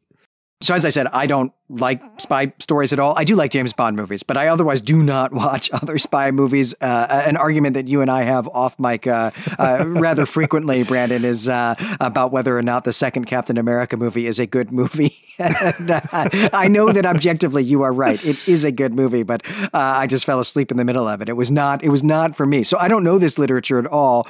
And you know, we are a speculative fiction show here. ATOS is a speculative fiction show, so it's possible that we've got people in the audience as well who have not read these spy books, but maybe read this book and, and loved it. So, what is a, a non speculative fiction spy thriller that you would recommend to someone who'd be interested in checking that out?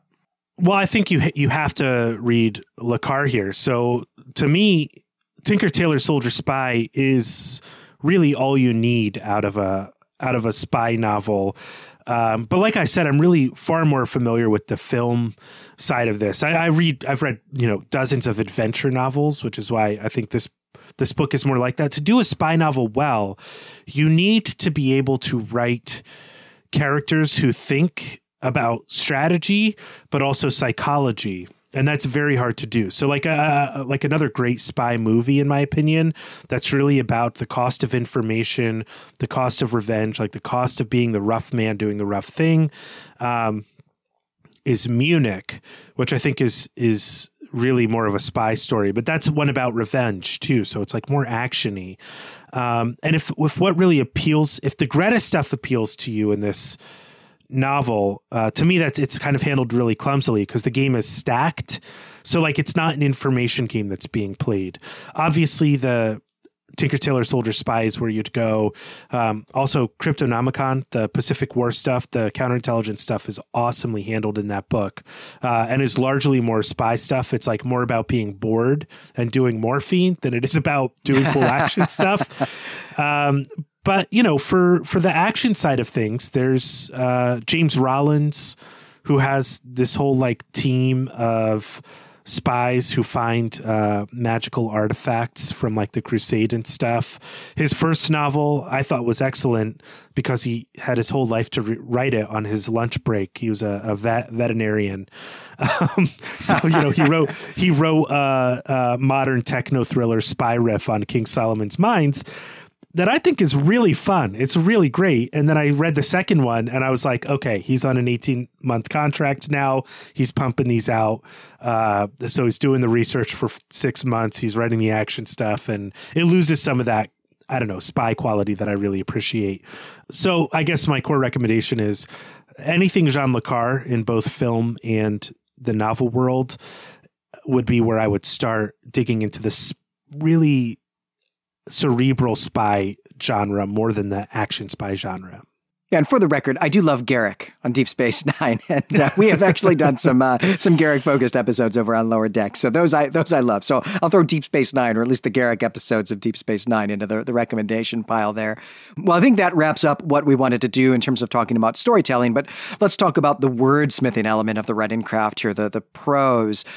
I loved this book. I thought it was a, a, fun, easy read. I read the whole thing in three and a half, four sittings. I guess it was a real page turner. It was a delight to read a real page turner. You, you know, you have uh, have commented from time to time over on Elder Sign, Brandon, that uh, we read a lot of Den's 19th century prose, which can be quite beautiful. But sometimes it's nice to turn a page more frequently than every five minutes. This is that book. Beautiful writing, but quick and fast, and just super fun. Yeah, I, I really loved this book too. Tregillis writes action. I mean, and that's hard to do. It's harder to do than I think most people who uh, are amateur writers think because your sentence construction has to be tight, your sense of strategy has to be large, and your ability to weave plots has to be great. Tregillis is really good at all of this, and if shines. I mean, this book just really shines on the on the pure prose level. And I, you know, I brought a passage. I'm sure you did too, Glenn. That's an example of what we thought really sh- shown in this book. I didn't bring an action scene. I brought one of the more emotional scenes because Tregillis has to balance that in order to give weight to what he's doing, which I said you know, as I've said, he's done very well. So I'm going to read a section from from chapter 12 of this book because I think it really highlights Tregillis' commitment to the emotional trauma that Marsh experiences and the weight he carries throughout the novel. I think it's it's just effective writing. It's above workmanship style writing.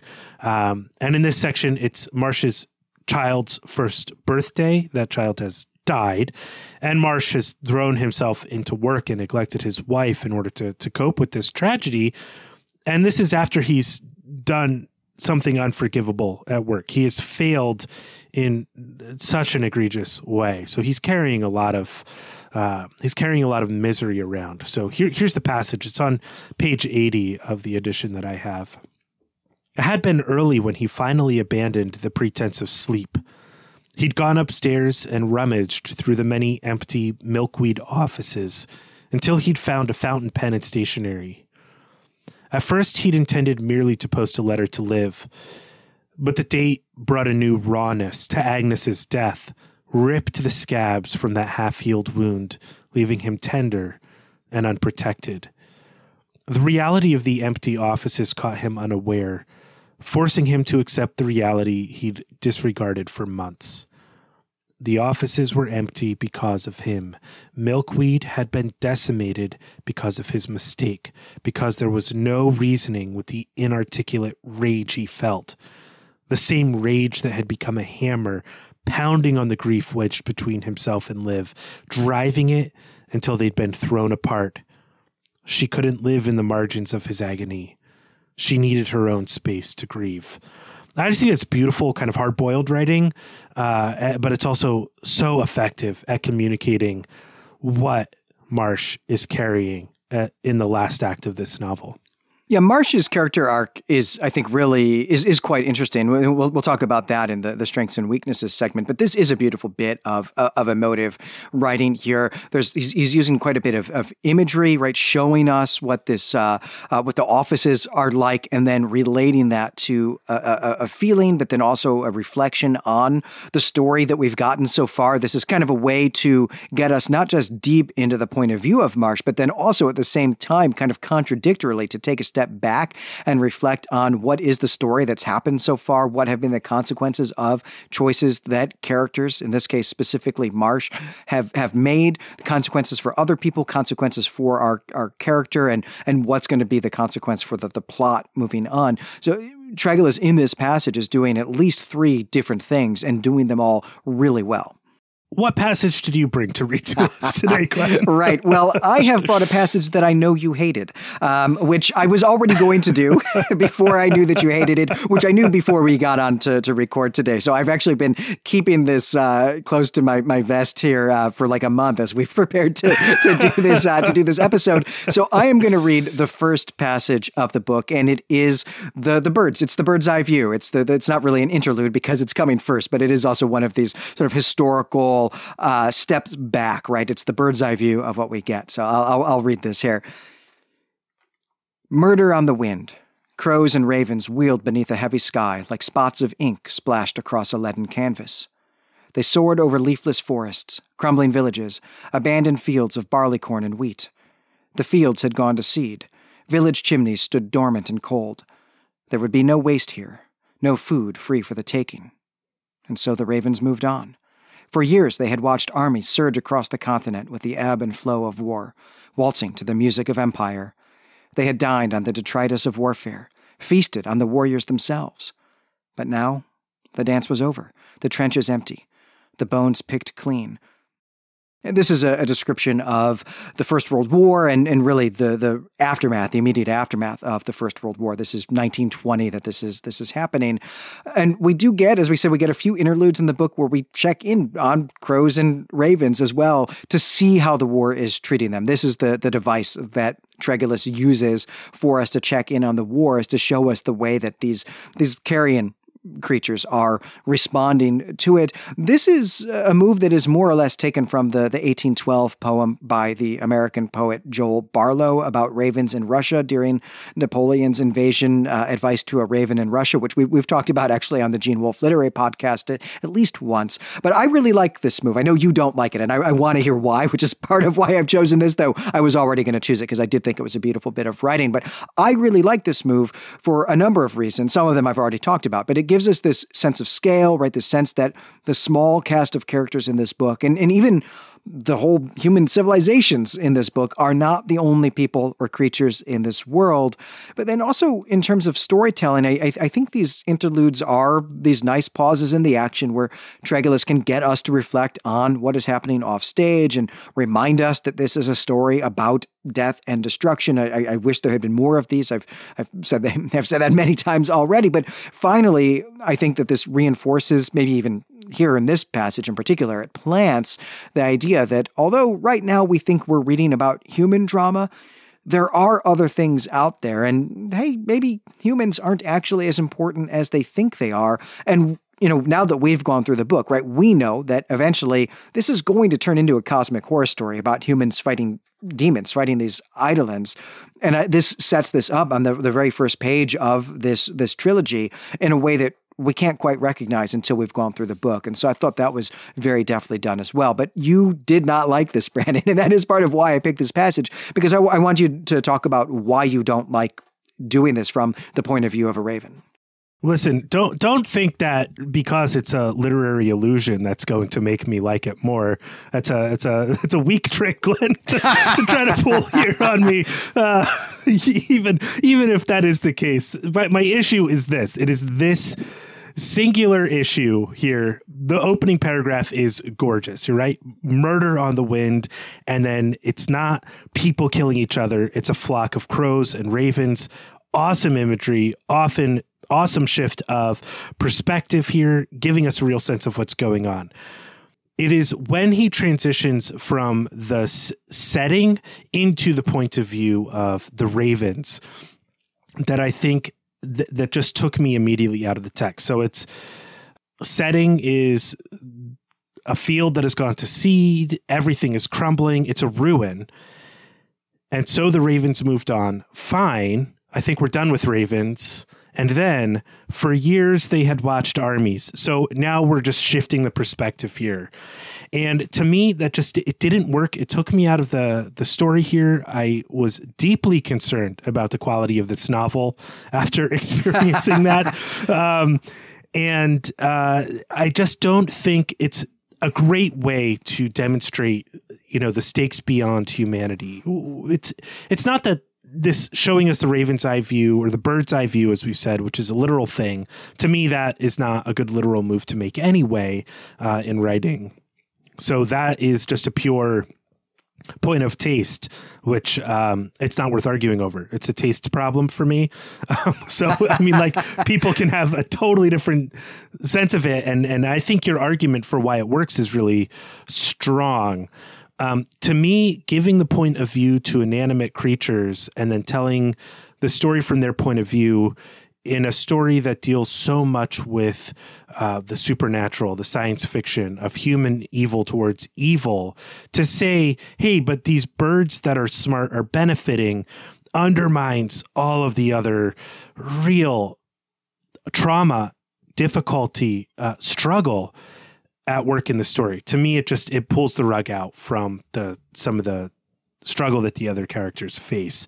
So those are my kind of core reasons. It's the point of view shift that I didn't like, uh, which is pure taste.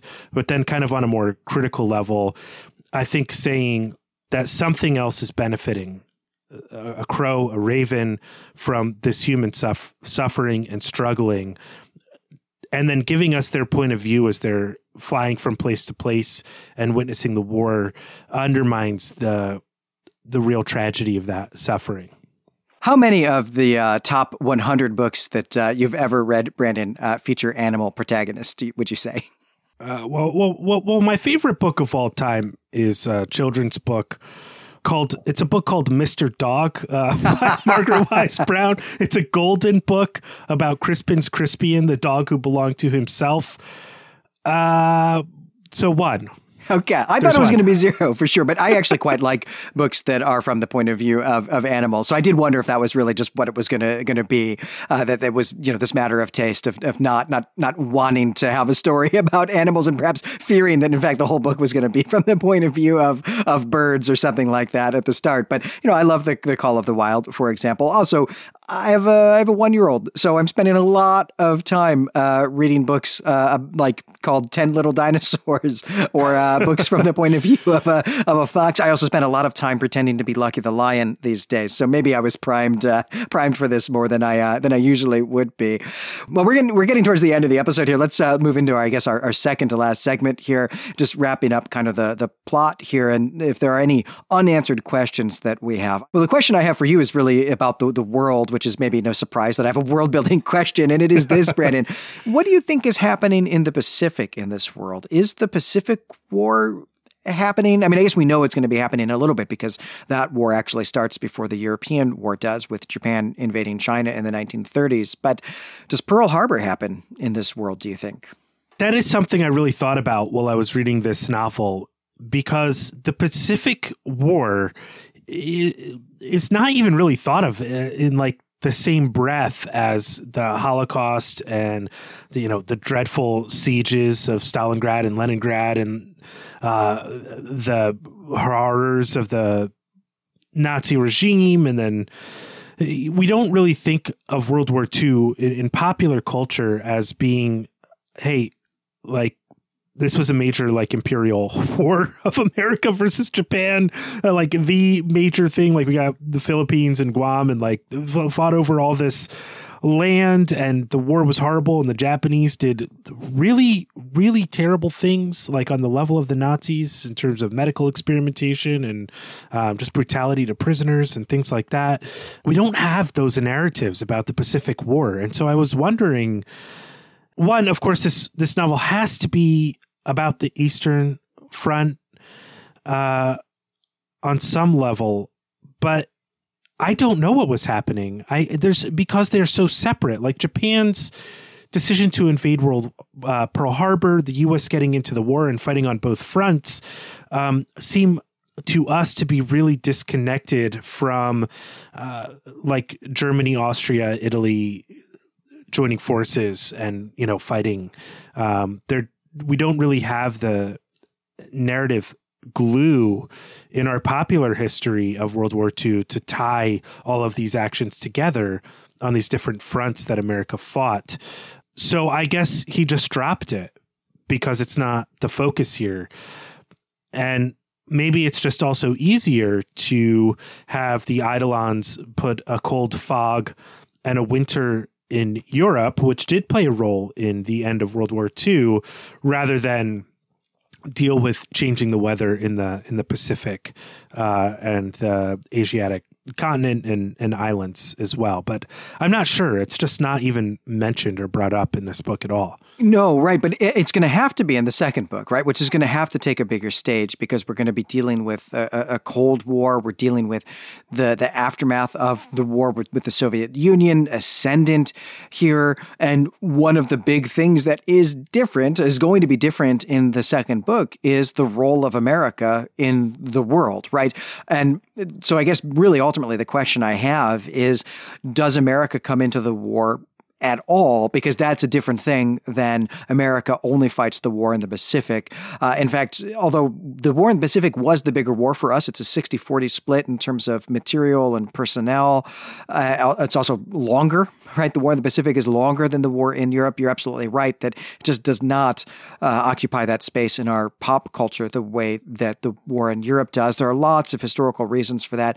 One of them is that Nazis are really fascinating villains, of course, but but the war in the Pacific would actually be very very different if America's not involved at all in the war in Europe. If 100% of American resources can be put into the Pacific, and so I, I, wonder what that would look like. But of course, what would be the what's the you know and and and the impetus for Pearl Harbor happening isn't necessarily have to be gone simply because the war in Europe is is is over and but of course also the, the British are involved in the, the war in the Pacific, right? I mean, this is you know uh, the the bridge over the River Kwai, right? Is one of the great war movies of all time about British soldiers in the the Pacific theater, Australia, right? Part of the British Empire, New Zealand, and other islands and so on. At this point, India, right? Uh, so they're involved here too, but it just doesn't happen in this book. But I think the second book will have to address that. So this was kind of just a a prediction question for when we uh, inevitably do go check out the second book.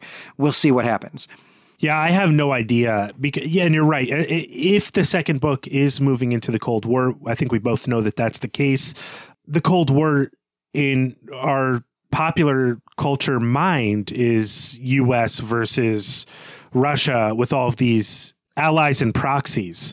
So like it's a very different sense of what's going on. Like Britain is the American ally in the Cold War in the way that the U.S. was Britain's ally in World War II. So it's it's just a it's a total shift in geopolitics uh, that that I guess will have to be addressed. Uh, let's move into our last segment now and uh, talk about some of the strengths and weaknesses. I always like to end on strengths. I like to end on a high note. So we'll do weaknesses first. And Brandon, I'll let you have first crack at this. What's the, the biggest weakness, I guess, that you've, you've found in this book? All right. For for me, the core weakness of this novel doesn't actually appear until the novel's second half, where I think Tregillis has realized that he's talked about how he's like he's told and shown only a little bit, but mostly told how bad the deals with the Eidolons have gotten. And this really makes the British seem unredeemable. They're enacting terrorist plots against their own citizens, they're corrupting children, um, they're letting people commit suicide all over the place. It's it's it's evil, right? You know, of course, only a small people know what's going on, so that's fine. A, a deed done in darkness, so to speak, goes unknown. I I don't know, but the collateral damage here is really evil, and and this is where the problem comes up. He, he's shown the British have been willing to do really awful things in order to win the war, but they're the good guys. So he feels he needs to remind us that the Germans are the actual bad guys. So he ups the ante on how evil von Westarp's plans are for making new superhumans. And then he doubles down on how evil Reinhardt is. And Reinhardt does some really taboo stuff that there's just no coming back from ethically speaking. And to me, I just I just didn't need it. I think he should have kept the ambiguity as it was. And I think the end of the novel would have hit harder if he just let that ambiguity stand and say that there might not be redemption for these British characters or what they've started. Uh, because at the end of the novel, the tables have turned. The British want to make more warlocks, which is really a just in case scenario, I suppose. And the superhuman program will likely be continued by the Soviets. That's a big if here uh, because they have Klaus and Gretel. But otherwise, it's pretty much over. And I guess the distinction that I was left feeling between these two sides were is that the warlocks don't have to practice magic. They just think it's the British maybe just think it's worth training kids in Enochian to have a a, a standing option, a, you know, to have this just in case scenario, and they're going to treat it like a nuclear option. But the biggest weakness then is that Tregillis gives us a, a, weak moral equivalency argument while making sure we really knew who the bad guys were. And I'd probably just have him adjust some of that stuff if I were an editor of this novel and just say, we don't, you're already making this point that there's some real question marks with regards to the ethical actions both sides are taking. And, and so we don't need the reinforcement of the evil of the German side because you have one sympathetic German character. You need to balance it out with all these things. So to me, that was the weakness the the need to overemphasize the evil of the Germans because he created an imbalance with how he had the British act uh, leading up to the second half of the novel. I think that's a fair criticism, and and I think this this goes hand in hand with my crit- critique earlier of the the whitewashing of Nazism out of this book. I think you bring that back in, then you don't need Reinhardt to be evil to Klaus and Gretel, like to just be a bad friend Uh, just kind of the villainy that he has that we, we don't need to have interpersonal conflict there. We can let Nazis be Nazis. I think that would actually then be the, the, the, sort of foil that we, we do want. Well, my, my critique here, my weakness, my biggest weakness is, is going the, the other way. And really, it's the emotional life of Marsh, which, even though you read us this beautiful passage that's entirely about that, to me, this was actually a, a weakness of the book. I didn't think it was generally handled all that well. I never really cared about Liv. I, I never cared about Agnes, even because we're not really shown them being together. We get as few scenes, as few beats in these relationships as possible, just to let us know that they exist. And really, it's uh, this is an instance I think more uh, uh, of telling rather than showing. This could have worked if the book were a little bit longer, if the f- first act and maybe the second act were a little more drawn out, if we got more uh, time with Marsh at home with his family, that might have worked better. But because it felt more like lip service, it, it didn't work for me. It felt hollow, actually. And but not just them, not just his family. Stevenson here doesn't really come across as a father figure, or even as you know, just as someone who regards Marsh as his son. He's just his boss and a bad boss. Even though we are told repeatedly that he is a father figure, we're shown not only just not shown that, we're kind of shown the exact opposite. We're shown that the relationship is not good. So that didn't work for me either. But even the core relationship here, which is this friendship between Marsh and Will, that kind of only exists as backstory. We don't really see them caring for each other. We don't really see them caring about each other in the, the present tense action of of this book. We don't get them together. We're we're given this backstory, and then they're doing separate things, except when on occasion they have to do something together. But in those moments, that is so much about the plot that we never sit with their relationship. So I just never really bought it. So all of these emotional connections, these relationships for Marsh, I, I just they just weren't sold to me very well. And I actually then thought they dragged the story down, that I actually would have just liked them to have been jettisoned, not Will as a character, but that backstory there and Marsh's family. I would have maybe preferred Marsh if he was just a James Bond character with no history, no identity, no backstory. Yeah, Will and Marsh are no Frodo and Samwise here, right? right, exactly. Just not, they they just don't have a brotherhood. Um, and you're absolutely right to point out that all of the emotional stuff taking place in this novel is sh- told rather than shown, with the exception of Will's deterioration for about five pages at the end of the novel. And it's it, it is an issue, but it's also an adventure novel. I mean, these are stoic and rough men doing rough things and liking it, you know. so uh, even even the end of the novel with kind of Raybould being restored to his family uh, rings pretty hollow, especially when you know that. Um, it's not going to end well.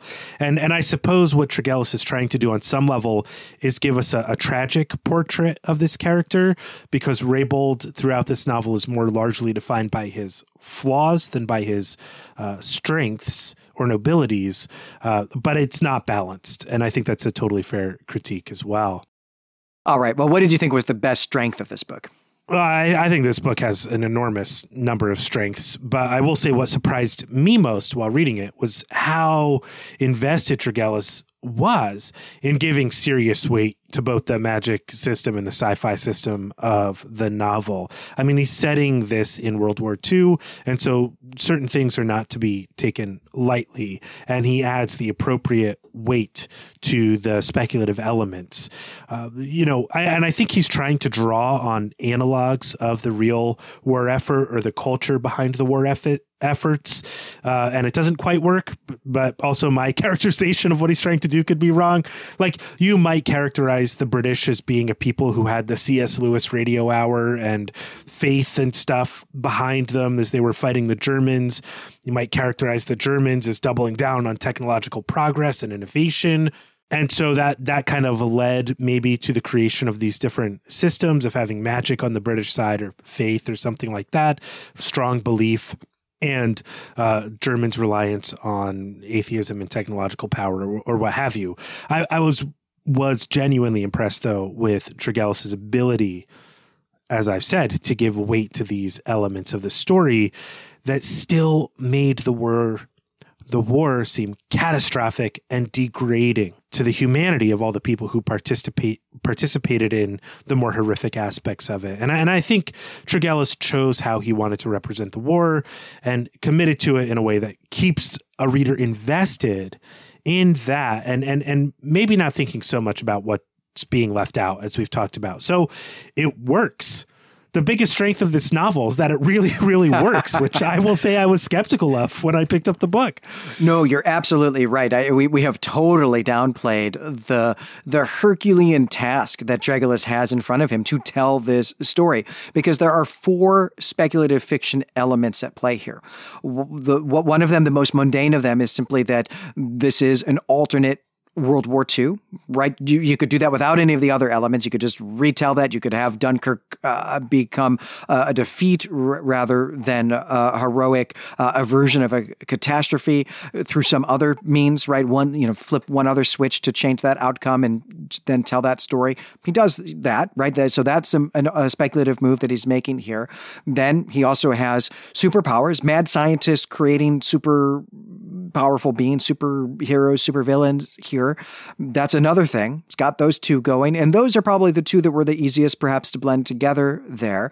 But then we also have wizards on the other side of that, which that seems almost like that should be kind of comical uh, in that in that mix that they don't belong in the same world, and then the wizards are really actually using Lovecraftian cosmic horror demons and that, that is going to have a price. So those are four distinct elements that are going on here that don't all necessarily belong in the same story if you're going to tell it as a, a, serious story, a realist story, rather than as, hey, check out this crazy mashup of genre elements I did, which you should never do in the context of the Second World War right? Which right. I think is also where the first Captain America went wrong, and that's the movie I think is even, is really bad. That's the Captain America movie I really dislike is that first one because it undermines everything that the Second World War was about. This book does not do that. I think it just doesn't maybe call as much attention to the elements that I want to make sure that we as a culture are not forgetting.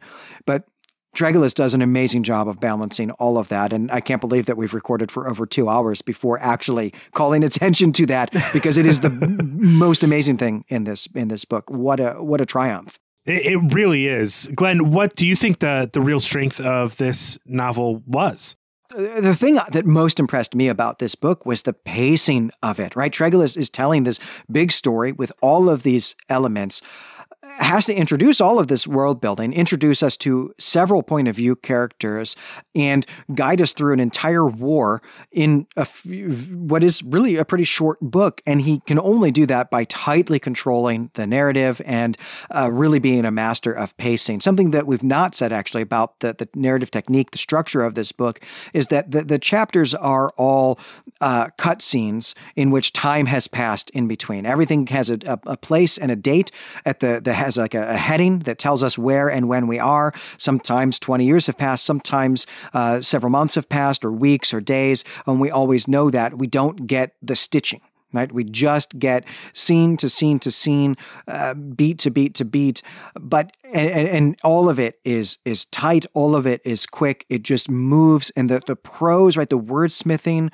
works in such beautiful tandem with that structure that you just turn pages on this. I mean, the, I think the amount of time that I spent reading this is like about the amount of time that you you would spend flying from the United States to Europe.